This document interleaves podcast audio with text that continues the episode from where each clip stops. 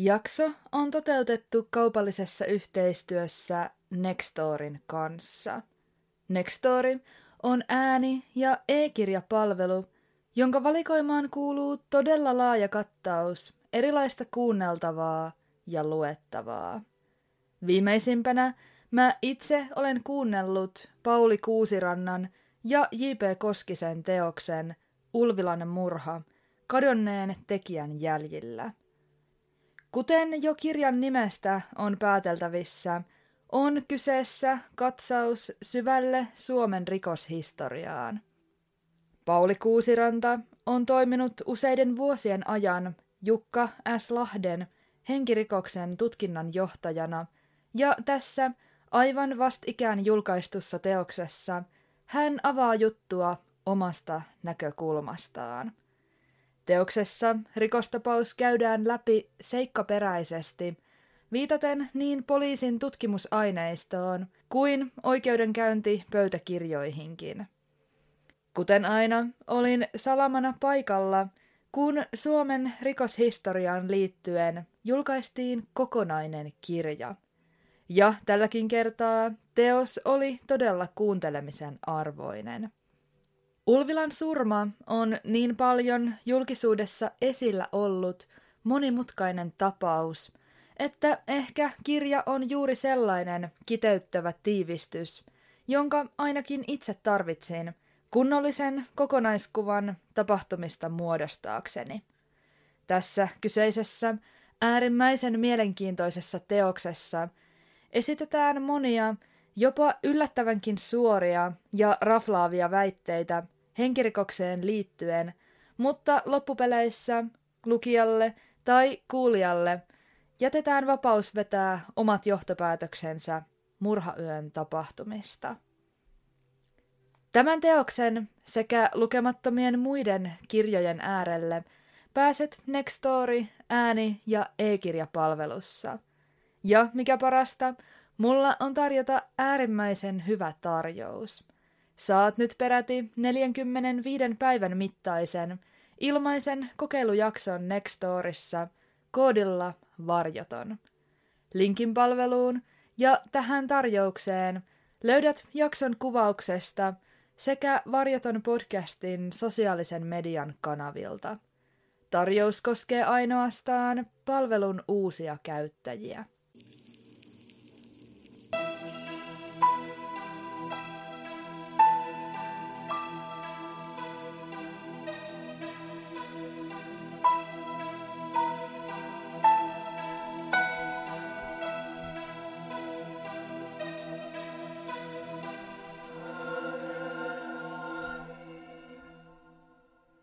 Oikein lämpimästi tervetuloa Varjoton podcastin uuden jakson pariin. Mahtavaa, että oot löytänyt tänne. Varjoton on podcast, joka käsittelee tosi elämän rikostapauksia sekä erilaisia mysteerejä läheltä ja kaukaa.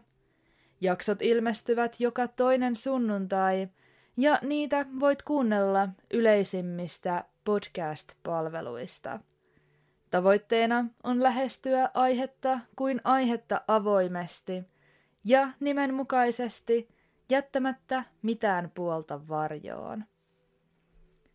Tämänkertaisessa jaksossa sukelletaan jälleen salaliittoteorioiden maailmaan, kun vuorossa on Varjoton podcastin Salaliittoteorioiden helmiä sarjan kolmas osa. Käsittelyssä on kaksi toisiinsa vahvasti linkittyvää pääteoriaa, joiden voisi yhdessä katsoa muodostavan yhden suuren, monimutkaisen ja moniin suuntiin haarautuvan kokonaisuuden. On siis aika kaivella esiin foliohatut ja aloittaa tutustuminen laajaa tunnettavuutta ja kannatusta keränneisiin salaliittoteorioihin, jotka kantavat nimiä Pizzagate sekä QAnon. Haluan kuitenkin tähän alkuun vielä todeta, että nämä kyseiset aiheet ovat usein suuria tunteita herättäviä. Tarkoituksenani on käsitellä aiheita täysin objektiivisesti, kertoen asiat sellaisina kuin ne tavallisesti esitetään. En halua missään tapauksessa loukata tai tuomita ketään, vaan tarjota puolueettoman katsauksen näiden teorioiden maailmaan.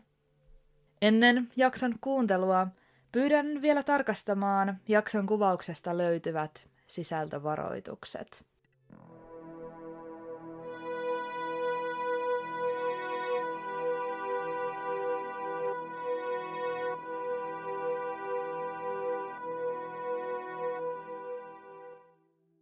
Teoriakokonaisuus sai alkunsa vuoden 2016 maaliskuussa. Noihin aikoihin Yhdysvalloissa vallitsi tietyllä tapaa jännittynyt tunnelma, sillä Barack Obaman aika presidentin virassa alkoi lähestyä loppuaan. Myöhemmin saman vuoden marraskuussa koittaisi jälleen kiihkeät presidentin vaalit, joissa vastakkain olivat demokraattien Hillary Clinton sekä republikaanien Donald Trump. Tämän vaalikamppailun osapuolet, demokraatit ja republikaanit, ovat tunnetusti syvästi kahtia jakautuneita, mitä tulee poliittisiin kysymyksiin ja tavoitteisiin.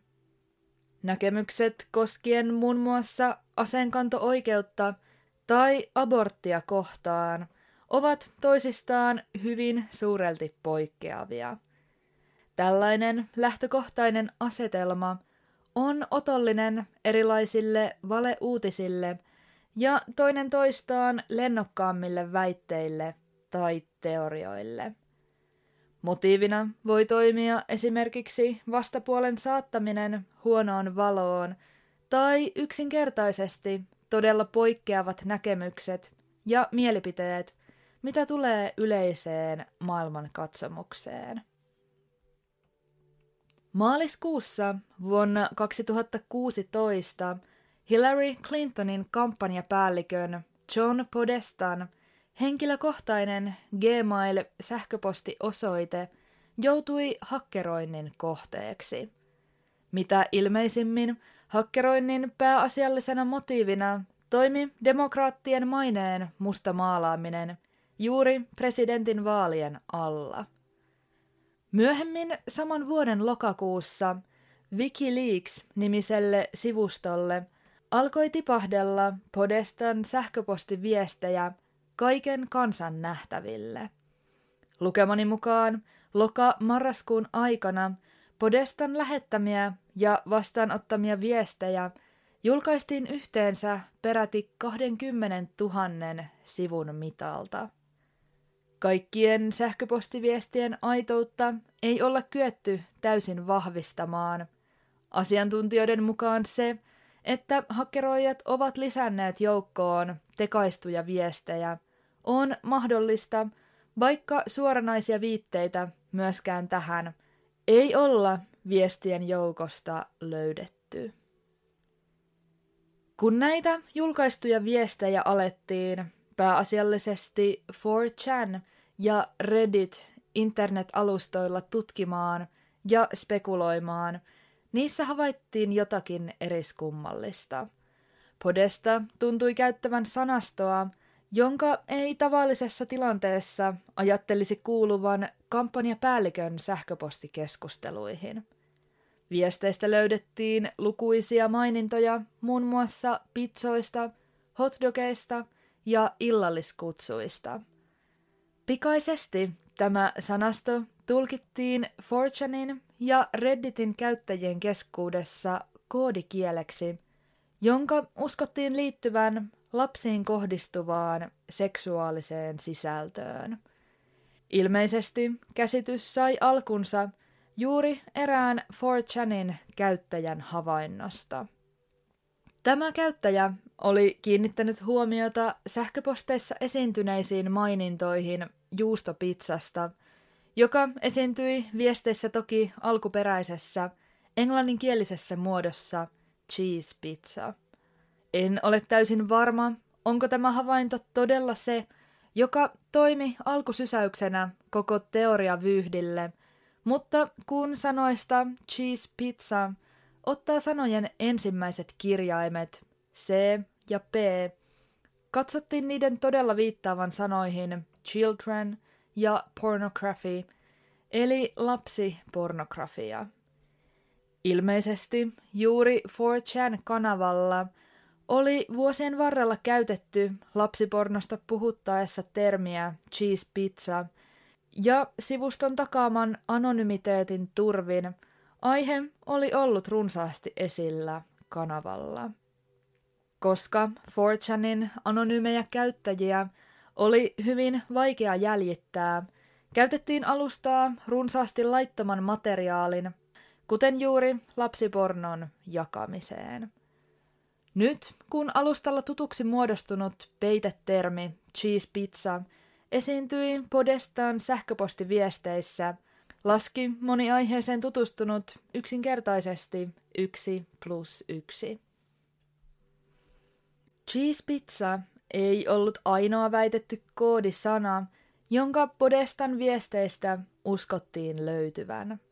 Asiaa tutkineet netin käyttäjät hahmottivat viesteistä esimerkiksi sanan hot dog, jonka katsottiin tarkoittavan poikaa. Pizza viittasi väitetysti puolestaan tyttöön, cheese pieneen tyttöön, pasta pieneen poikaan, ice cream prostituoituun mieheen, walnut ihonväriltään ei-valkoiseen, map siemennesteeseen ja sauce orgioihin.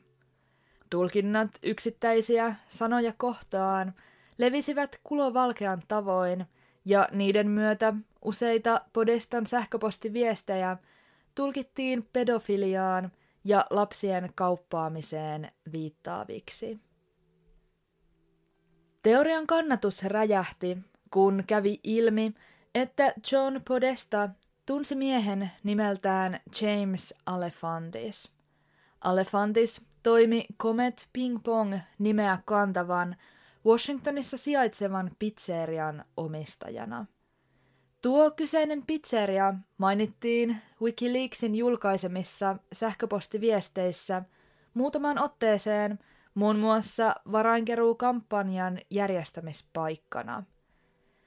James Alefantisilla puolestaan oli yhteyksiä demokraattipoliitikkoihin, minkä myötä hänen ja hänen pizzeriansa katsottiin kuuluvan suurella todennäköisyydellä oletettuun pedofiliarinkiin. Internetissä alkoi levitä väite, jonka mukaan Yhdysvaltain johtavat demokraatit Hillary Clinton etunenässä pyörittivät ravintolasta käsin salaista kansainvälistä rikollista lapsikauppaliigaa. Pizzerian nimikyltissä komeilevien kuu- ja tähtikuvioiden katsottiin viittaavan saatanan palvontaan, mikä niin ikään väitetysti kuului tämän rikollisseuran rituaalisiin toimintatapoihin. Myös tuon aikainen presidentti Barack Obama vedettiin mukaan syntyneeseen sotkuun.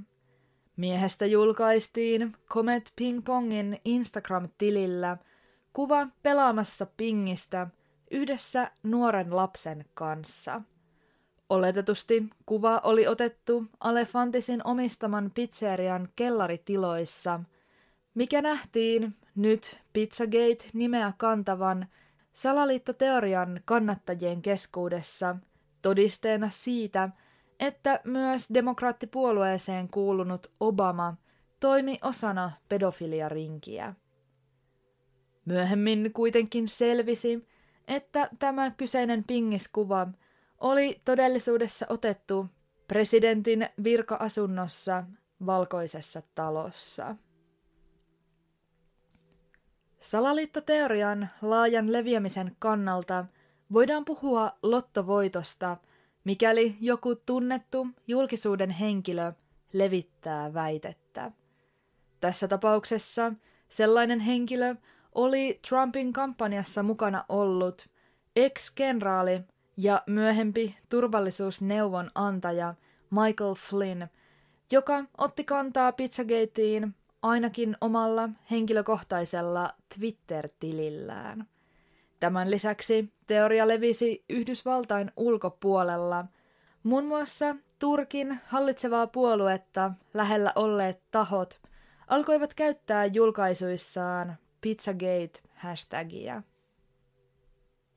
Kun teoria on levinnyt mediassa tarpeeksi laajalle, on sen pois kitkeminen entistä haastavampaa. Pizzagateista julkaistiin lukuisia faktan tarkistusjuttuja, ja esimerkiksi arvostettua asemaa nauttiva New York Times teki jutun teorian keskiössä olevasta pizzeriasta Comet Pingpongista. Kuitenkin jokin raja oli jo ylitetty – sen sijaan, että teoria olisi alkanut pikkuhiljaa kuivua kasaan, nähtiin sen kitkemisyritykset pikemminkin todisteina teorian paikkaansa pitävyydestä. Moni teorian uskonut koki, että vakavaa rikosta yritettiin kaikin keinoin peitellä.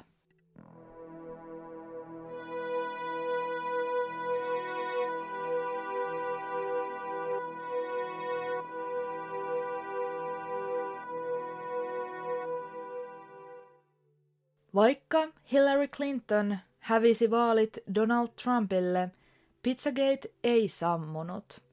Comet Pingpongin omistaja sekä ravintolan henkilökunta alkoivat saada ajoittain häirintäviestejä ja jopa suoria uhkauksia.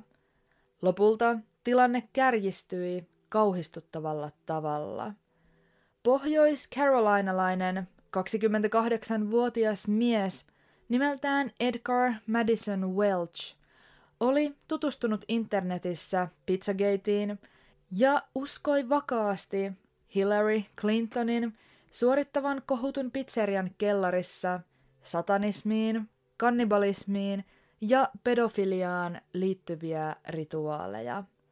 Ongelma paisui miehen mielessä kaiken aikaa ja vaati suoria toimia.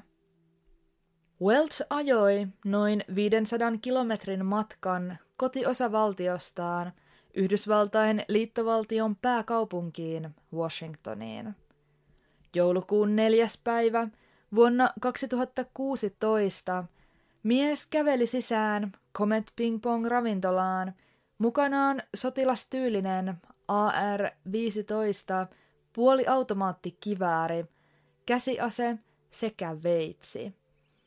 Pizzerian henkilökunta ja asiakkaat pakenivat ravintolasta paniikin vallassa, kun Welch jatkoi matkaansa kohti keittiötä. Mies ampui kolme laukausta ravintolan seinään, mutta ei lopulta saavuttanut päämääräänsä, eli vangittujen lasten vapauttamista ravintolan kellarista.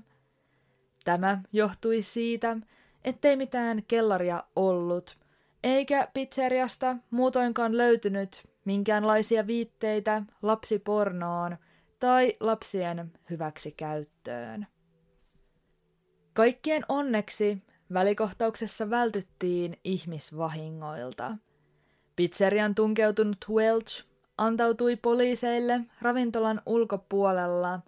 Mies pidätettiin ja hänelle langetettiin neljän vuoden vankeusrangaistus ampuma-ase rikoksesta. Sittemmin Welch on katunut tapaansa toimia tilanteessa, mutta kieltäytynyt myöntämästä, etteivätkö hänen väitteensä kuitenkin pitäisi paikkaansa. Tämän tapauksen myötä Pizzagate syveni entisestään. Moni alkoi uskoa, että muun muassa satanismia ja pedofiliaa harjoittavat demokraatit olivat tienneet, että heidän jäljillään oltiin, ja näin ollen he olivat kyenneet varautumaan iskuun. Moni uskoi, että Welch oli todellisuudessa demokraattien itse järjestämä hämäys. Tämän kierron suunnitelman tarkoituksena oli lavastaa välikohtaus – jossa pizzerian hyökättäisiin, mutta mitään todisteita ei löytyisi.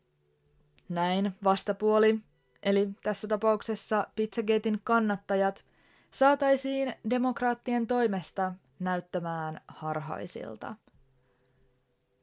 Tämä asetelma on itse asiassa hyvin tyypillinen.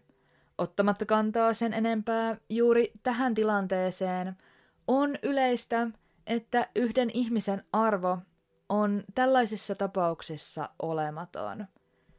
Yhteisön on helppo yksinkertaisesti luopua henkilöstä, joka on toiminut näkyvästi yhteiskunnallisia normeja vastaan. Yksilö on yhteisölle, kuten esimerkiksi jonkin salaliittoteorian kannattajakunnalle, arvokas ainoastaan niin kauan kuin hänestä on jotakin hyötyä. Mikäli tässä Comet Ping Pongin välikohtauksessa oli kyseessä kuvailtu ilmiö, olisi Welch toiminnallaan tahrannut Pizzagatein kannattajien maineen, ja näin ollen olisi hänet ollut otollista leimata vastustajiin, demokraatteihin kuuluvaksi.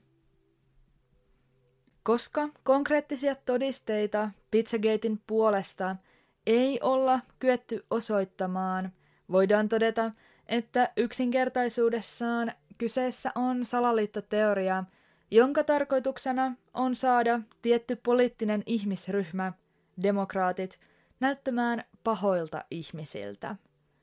Teemat, joiden ympärillä teoria pyörii, ovat sinänsä tässä mielessä toimivia. Tällä tarkoitan sitä, että kuka todella äänekkäästi kritisoisi liikettä, jonka tarkoituksena on puuttua pedofiliaan ja pyrkiä takaamaan lasten turvallisuus. Pizzagate ei ole edelleenkään täysin sammunut. Aika ajoin teoria nousee uudelleen esiin mitä erikoisimpien sattumusten kautta. Esimerkiksi vuonna 2020 Justin Bieber esiintyi faneilleen Instagram-tilillään, kun joku kirjoitti kommenttikenttään pyynnön, että Bieber koskettaisi päähinettään signaalina, mikäli olisi lasten hyväksikäyttöringin uhri. Yhdessä vaiheessa esiintymistään hän sitten oikaisi hattuaan pienellä käden liikkeellä.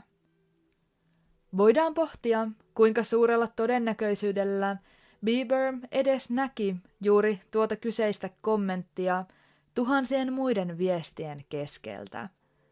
Tämä tapaus kuitenkin riitti nostamaan Pizzagatein jälleen pinnalle ja osaksi ihmisten keskusteluita.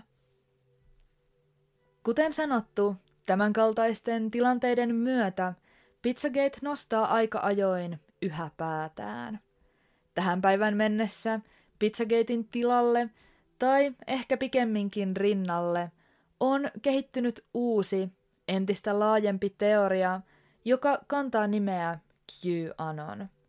QAnonia on kuvailtu kaikkien aikojen salaliittoteoriaksi, sillä se haarautuu lukemattomiin suuntiin ja on kokonaisuutena todella moniulotteinen. Se, onko QAnon jatkoa Pizzagateille, on kysymyksenä kuitenkin ristiriitainen. Kieltämättä näissä kahdessa teoriassa on hyvin paljon samaa. Moni QAnonin kannattaja on silti jyrkästi kieltänyt teorian liittyvän Pizzagateen, joten käsittelen itsekin teoriaa pääasiassa omana kokonaisuutenaan.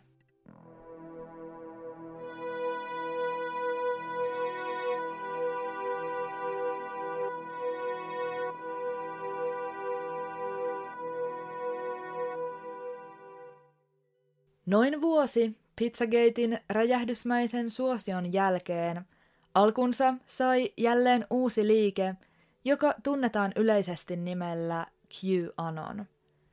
Kaikki alkoi eräiltä vuoden 2017 loppupuolella järjestetyiltä illalliskutsuilta, joilla tuon aikainen Yhdysvaltain presidentti Donald Trump lausui suurta hämmennystä herättäneet sanat.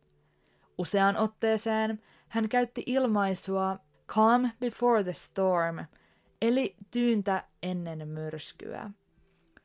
Lukuisien toimittajien tarttuessa lausahdukseen ja tiedustellessa, mitä presidentti oli sanoillaan tarkoittanut, tokaisi Trump aina vain You'll find out, suoraan suomennettuna tulette näkemään.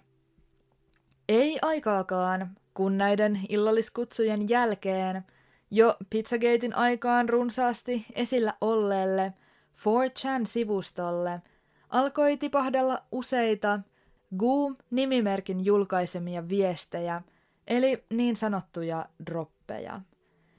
Ensimmäinen näistä dropeista julkaistiin 28. lokakuuta vuonna 2017 ja oli otsikoitu Trumpin sanoja lainaten Calm before the storm. Gu alkoi julkaisemaan viestejä alustalle säännöllisesti. Internetin käyttäjät puolestaan pyrkivät parhaansa mukaan tulkitsemaan tuntemattomaksi jääneen Guun julkaisemien mystisten kirjoitusten merkityksiä. Julkaisut oli useissa tapauksissa kirjoitettu käyttäen peräti profeetallista ja hyvin monitulkintaista retoriikkaa. Viestit olivat tyypillisesti luonteeltaan vihjailevia ja kryptisiä, ja niissä asioita jätettiin vahvasti ja tarkoituksellisesti lukijan tulkinnan varaan.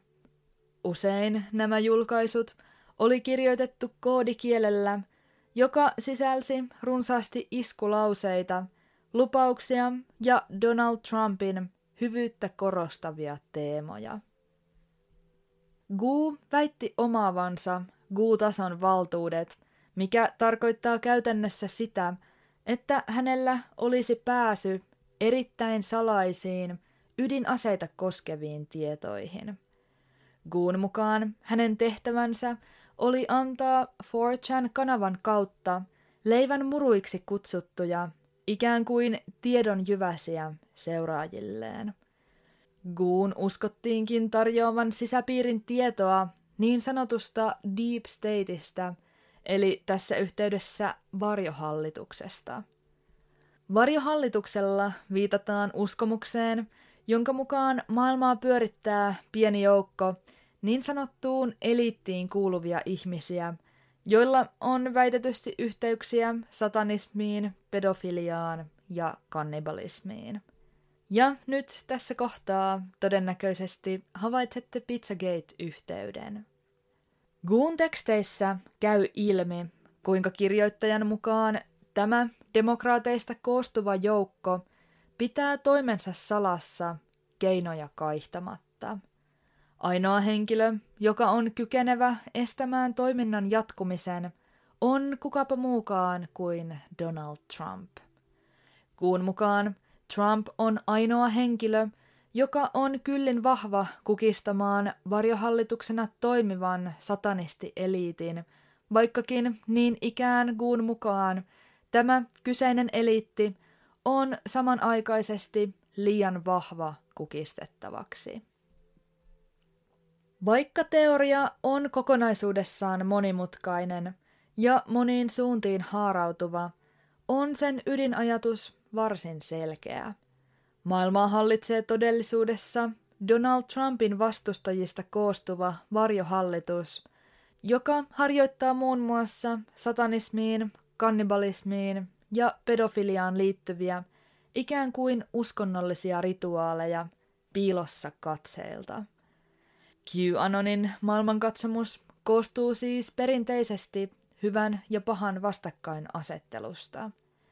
Teorian kannattajien mukaan heidän, eli hyvien, tarkoituksena on kitkeä pois Yhdysvaltain politiikkaan ja oikeusjärjestelmään sulautunut korruptio sekä varjohallituksen rikollinen toiminta.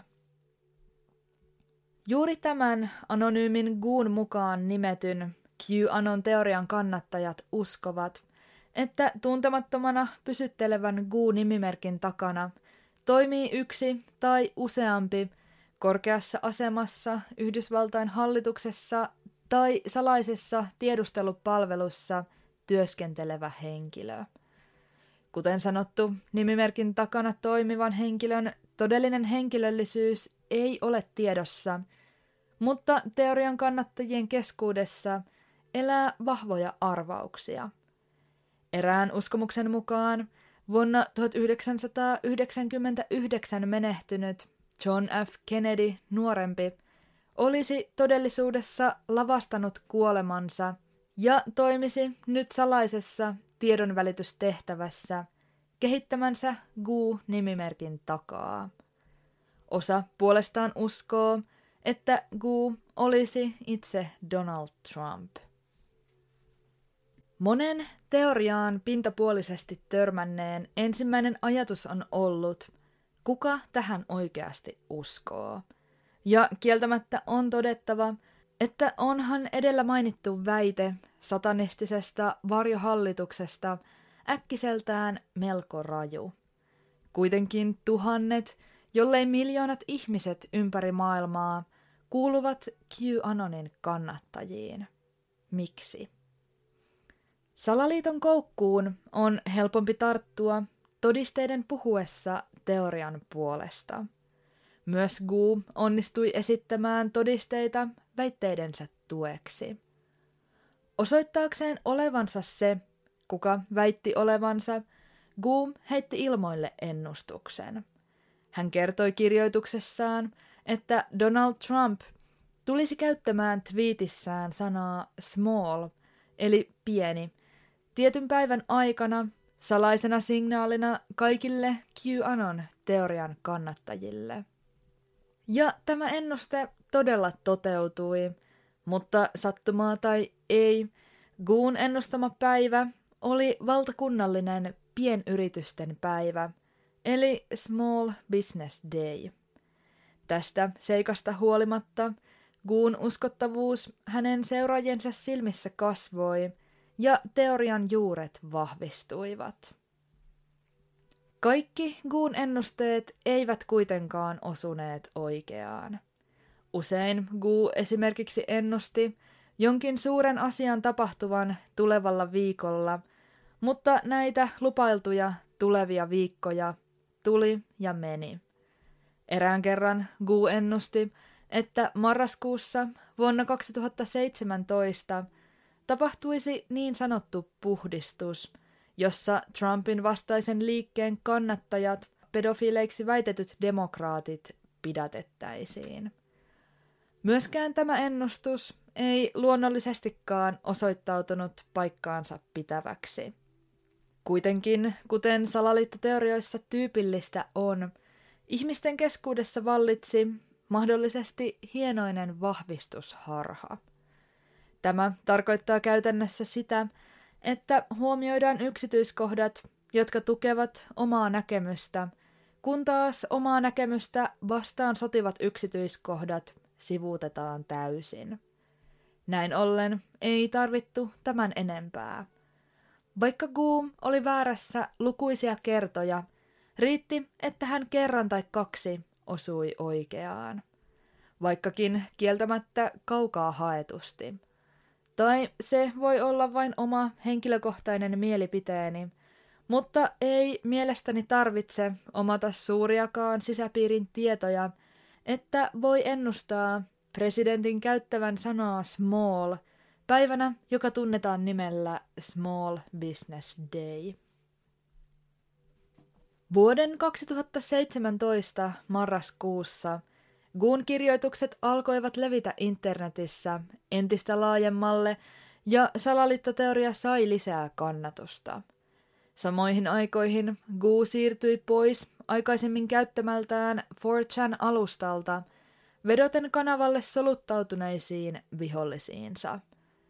Nimimerkki jatkoi kirjoittelua 8chanilla, joka on kyseenalaisesta sananvapaudestaan tunnettu entisen 4chan käyttäjän vuonna 2013 perustama internet-alusta. 8chan tunnetaan todella pahamaineisena sivustona, sillä kanavalla on vahvoja yhteyksiä vihapuheeseen, rasismiin, pedofiliaan, joukkoampumisiin sekä terrorismiin. Sittemmin 8chan on vaihtanut nimeään ja nykyisin se tunnetaan nimellä Eight Khan.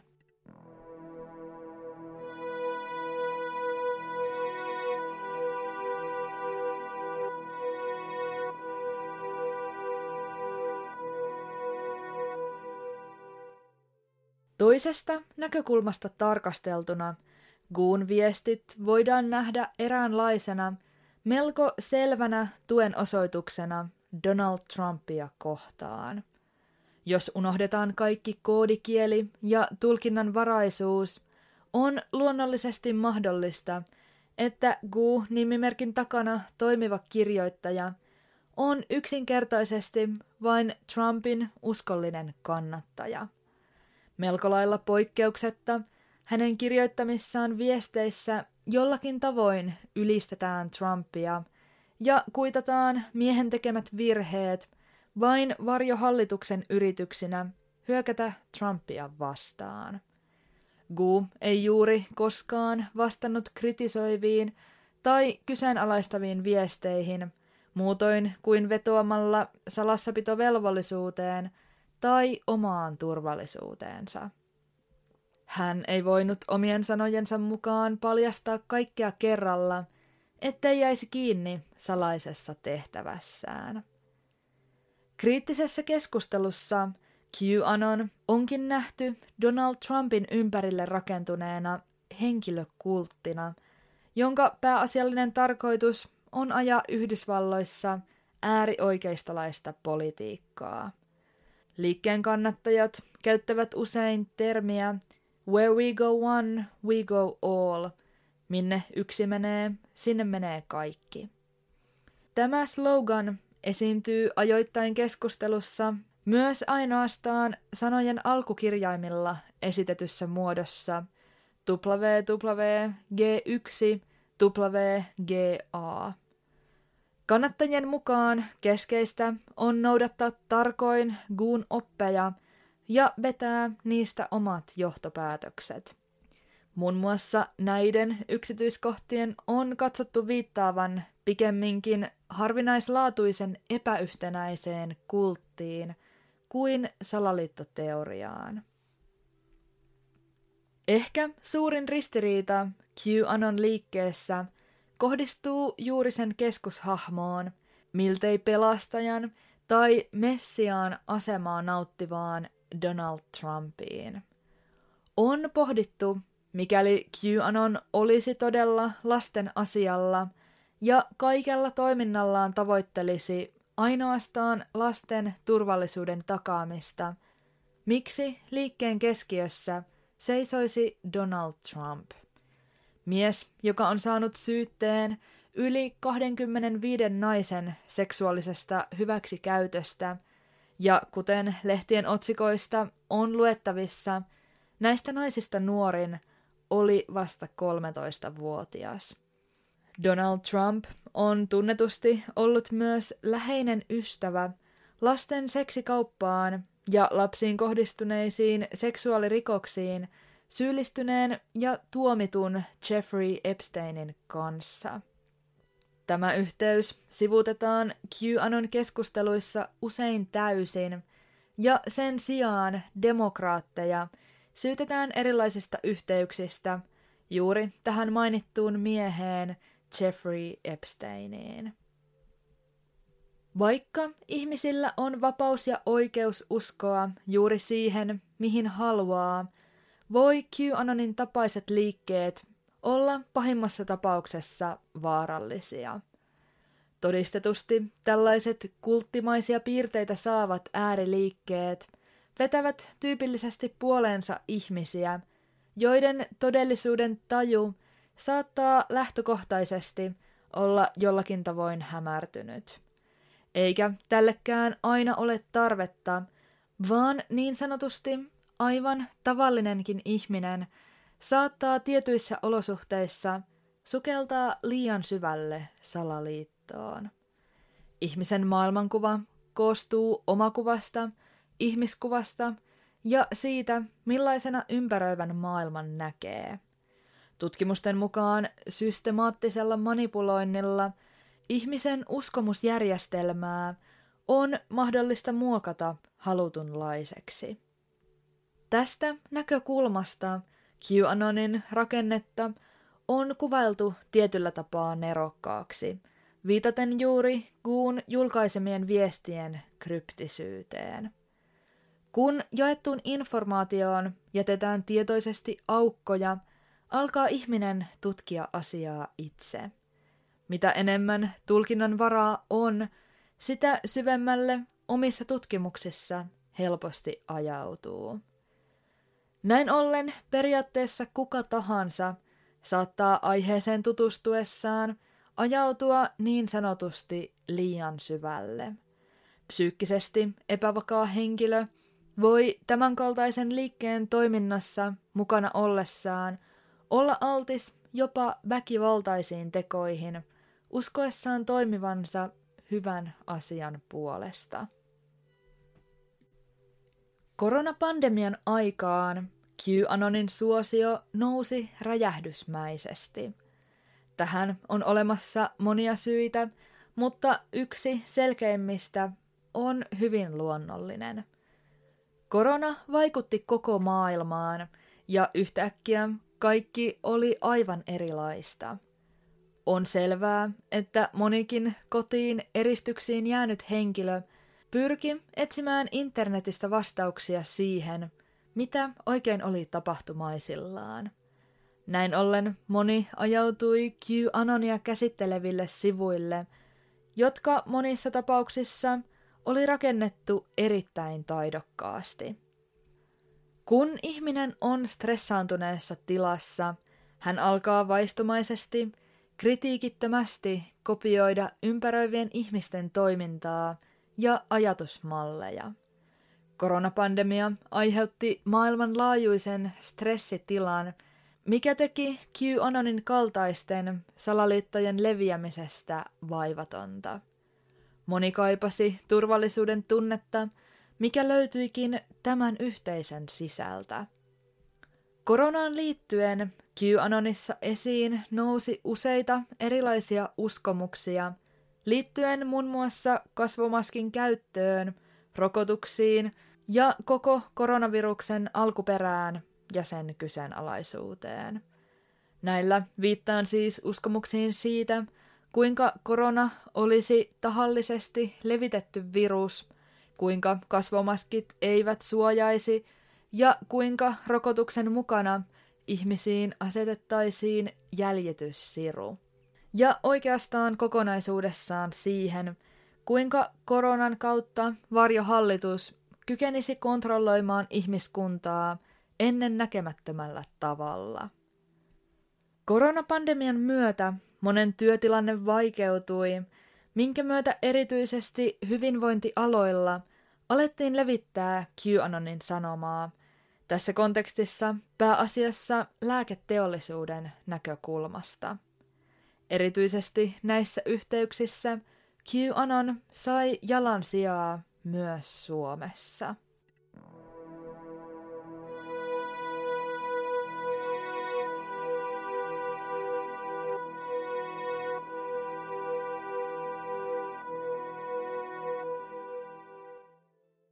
QAnon tuli tietynlaisen tiensä päätökseen vuoden 2020 Yhdysvaltain presidentin vaalien jälkeen.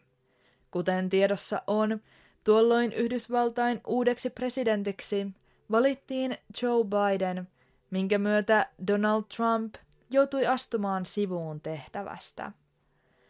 Vaikka legendaariseen asemaan noussut Gu oli antanut lukuisia ennustuksia Trumpin voitosta ja näin ollen pelastuksen koittamisesta, se ei koittanut. Ja mitä sitten tapahtui? Gu hiljeni lopullisesti.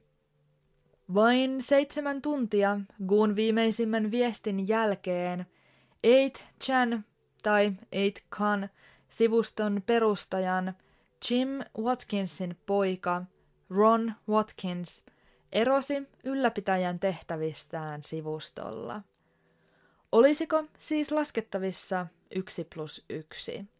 Oliko 8chanin perustaja, tämän poika tai molemmat heistä niitä, jotka toimivat Gu-nimimerkin takana?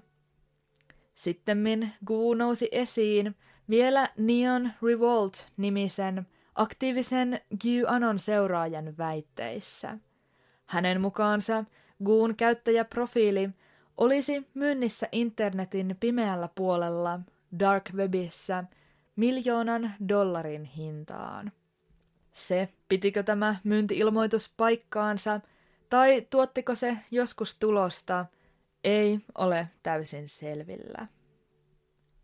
Vaikka Gu hiljeni, teorian kannattajat eivät tehneet samoin.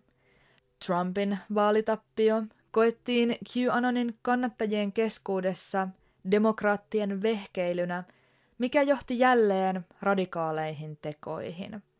Suuri joukko teorian kannattajia hyökkäsi Yhdysvaltain kongressiin 6. tammikuuta vuonna 2021 Joe Bidenin vaalivoiton vahvistamisen hetkellä.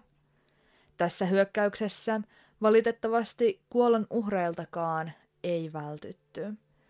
Välikohtauksessa henkensä menetti yhteensä viisi ihmistä, mukaan lukien yksi poliisi. Viimeistään tämä todisti aiemmin esitetyn huolen siitä, kuinka pahimmillaan kulttimaisia piirteitä saavat salaliittoteoriat voivat kehittyä jopa hengenvaarallisiksi.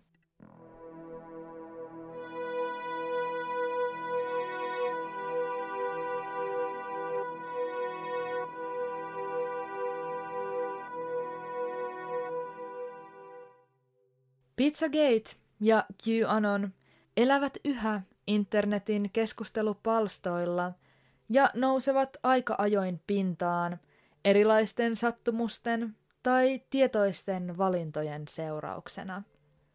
Vaikka kyseessä onkin kaksi erillistä teoriaa, koostuu kummankin ydin samasta ajatuksesta. Uskotun oikeuden ja hyvyyden tavoittelusta keinolla millä hyvänsä. Mutta missä menee hyvän ja pahan raja tässä näkökulmassa?